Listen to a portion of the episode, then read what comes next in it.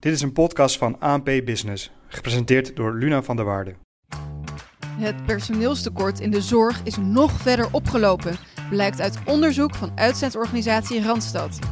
In de sector staan nu meer dan 52.000 vacatures open. Dat schrijft Skipper. Ik spreek hierover door met Margot van Kemenade van Hogeschool in Holland. Wil je jezelf kort voorstellen? Ik ben associate lector bij het lectoraat robotica van in Holland. En ik ben specialist in het gebied van techniek en ethiek en gepromoveerd in de zorgrobotica. We gaan het ook zeker nog hebben over zorgrobotica. Uh, maar als we dan eerst even hebben over die uh, tekorten. Die tekorten lopen steeds verder op. En nou, nu is er zelfs een record. Wat betekent dat op dit moment voor de sector en ook voor mensen die zorg nodig hebben? Nou, dat betekent heel veel. Het heeft on ongelooflijk veel impact. Je zou misschien wel kunnen zeggen dat uh, mensen op dit moment uh, mogelijk de zorg niet krijgen die ze wel verdienen. En wat je zeker kunt zeggen, is dat het zorgpersoneel uh, de zorg niet aan kan. En dat, dat is erg naar en bijzonder frustrerend, want je zit in de zorg om mensen te helpen. Ja, en wat is dan een goede, efficiënte manier om zorg aan te bieden en misschien ook de tekorten af te laten nemen? Nou, een van die manieren, en dat is ja, natuurlijk wie appelen uh, vaart, die appelen eet. Het zou uh, zorgrobotica kunnen zijn. Het heeft een, uh, een enge naam natuurlijk, hè, zorgrobotica. Je stelt je daar ook meteen van alles bij voor. Ik snap die angst, maar ik denk dat daar wel een groot deel van de oplossing zou kunnen zijn. En hoe dan?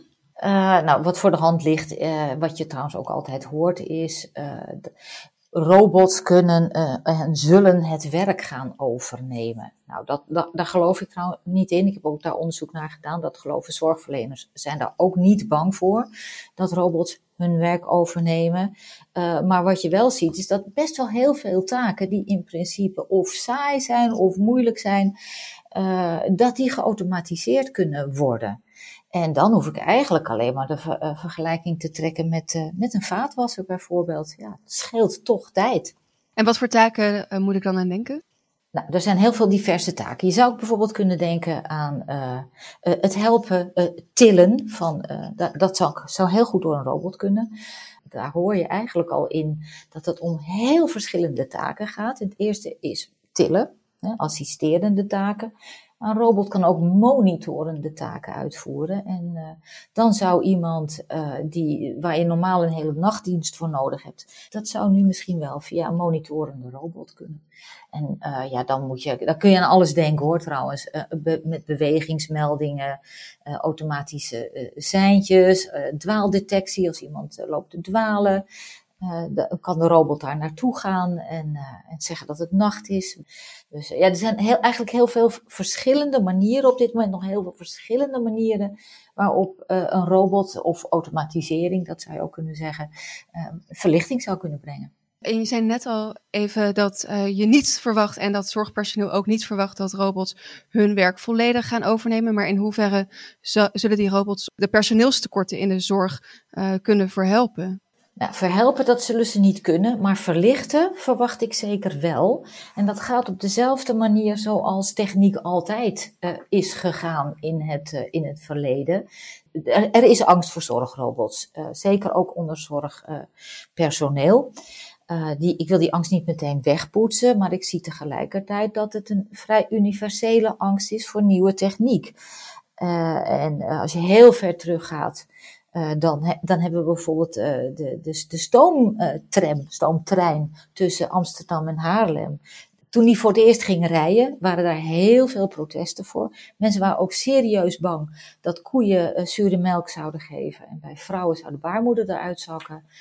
nou, wij weten nu dat de maximumsnelheid 35 km per uur is geweest. En die aanvankelijke angst, die dus best heel groot en heel reëel is, die is binnen, binnen, binnen, denk binnen een half jaar, is die als sneeuw voor de zon verdwenen. En ja, dat, dat zien we steeds bij elke introductie van elke technologie. Dus als ik het goed begrijp, dan uh, is die angst eigenlijk heel erg tijdelijk. Dus op het moment dat die uh, robots daadwerkelijk aan het werk kunnen en die taken kunnen uitvoeren, dan uh, zullen, zal de angst ook langzamerhand wegnemen. Ja, dat, dat is in ieder geval wel mijn verwachting. Uh, het is ook een van de conclusies van mijn promotieonderzoek. dat, hè, dat ging ook heel erg over de, wat vinden uh, zorgverleners ethisch gezien uh, aan de inzet van zorgrobotica. Nou, wat je dan ziet is dat, uh, dat ze ethisch gezien het toch best een hachelijke onderneming vinden. Nee, ze weten niet zeker, en dat kan ik ze ook niet van tevoren garanderen, of daar wel goede zorg mee kan worden verleend. Wat zij goede zorg vinden, ik kan in ieder geval garanderen dat het veilig is, hè, begrijp me niet verkeerd. Maar wat een zorgverlener goede zorg vindt, dat, dat is een vrij, ja, eigenlijk vaag begrip. En, en ik heb gemerkt dat als je ze letterlijk in contact brengt met, met in dit geval een zorgrobot, uh, die één taak vrij goed kan, waardoor je weer tijd over hebt om iets anders te gaan doen met je cliënt. Iets wat betekenisvol is. Als ik ze dat laat zien, dan, uh, dan zie ik eigenlijk die bezwaren vrij snel verdwijnen ook. Ja, en, en waar ben je dan nu zelf uh, mee bezig bij uh, Hogeschool in Holland als het gaat om zorgrobotica? Nou, dat vind, vind ik wel een leuke. Uh, ik ben op dit moment bezig met een oefenrobot voor geriatrische CVA-patiënten. Moet je eigenlijk zo aan denken. een CVA is een beroerte. En als gevolg daarvan kun je halfzijdig verlamd raken of halfzijdig, halfzijdig gedeeltelijk verlamd dat het zo'n beetje gaat hangen, zeg maar. Een, een lip of een slepend been. Vroeger ga je, als je dit, als je zo beroerd hebt gehad, eerst naar het ziekenhuis, dan naar een revalidatiecentrum en uh, vervolgens naar huis om daar te oefenen. We weten namelijk dat je ongelooflijk veel moet oefenen, juist in die eerste maand. Want dan bestaat de kans, en dat is een gerede kans, dat alle functies of een groot deel van je functies weer terugkomen.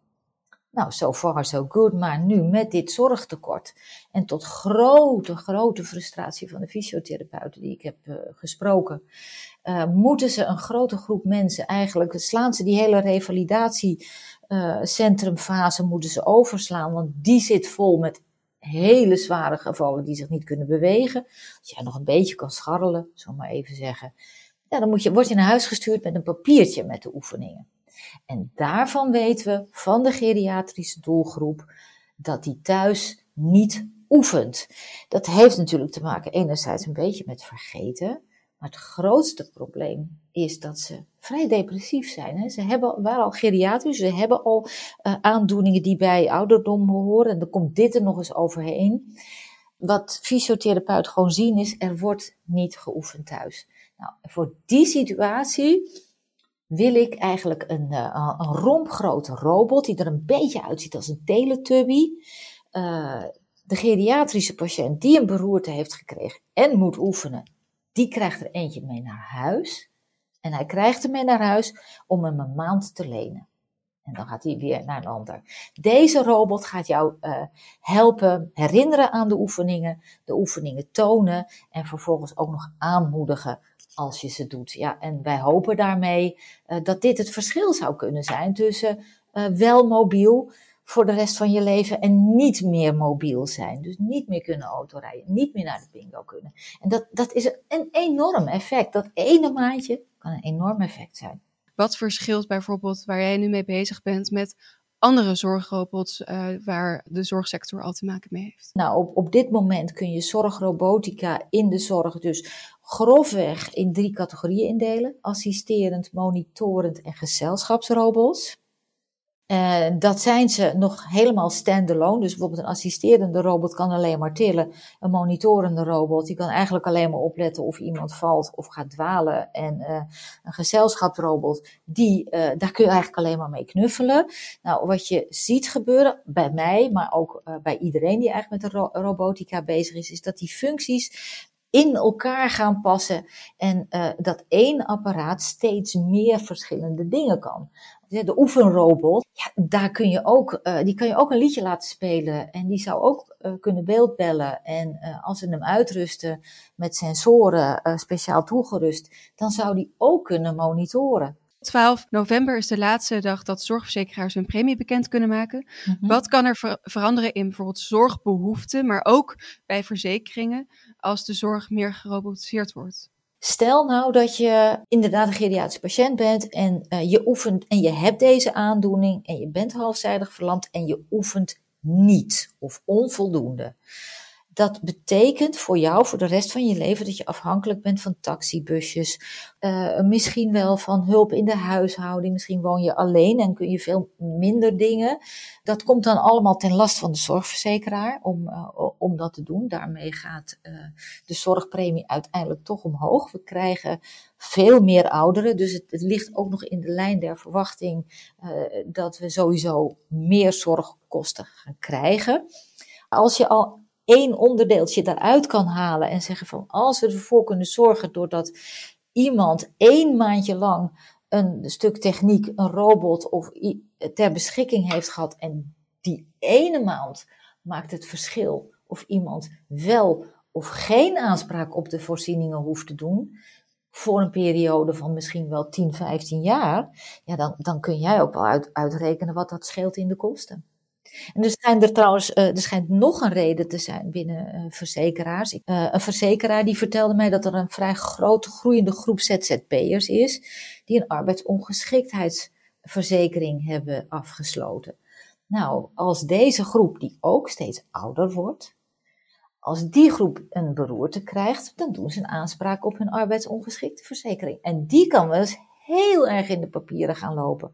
Dus voor zo'n verzekeraar is het ook nog super interessant om ook die ZZP'er eigenlijk zo snel mogelijk weer, ja, het klinkt een beetje, een beetje raar, maar toch terug in het arbeidsproces te krijgen. En uh, om zodoende niet geheel aanspraak te hoeven maken op, uh, op de uitkering van ja. de arbeidsongeschikte verzekering. Dus en daar profiteren we soort van allemaal wel van. Precies. ja. ja.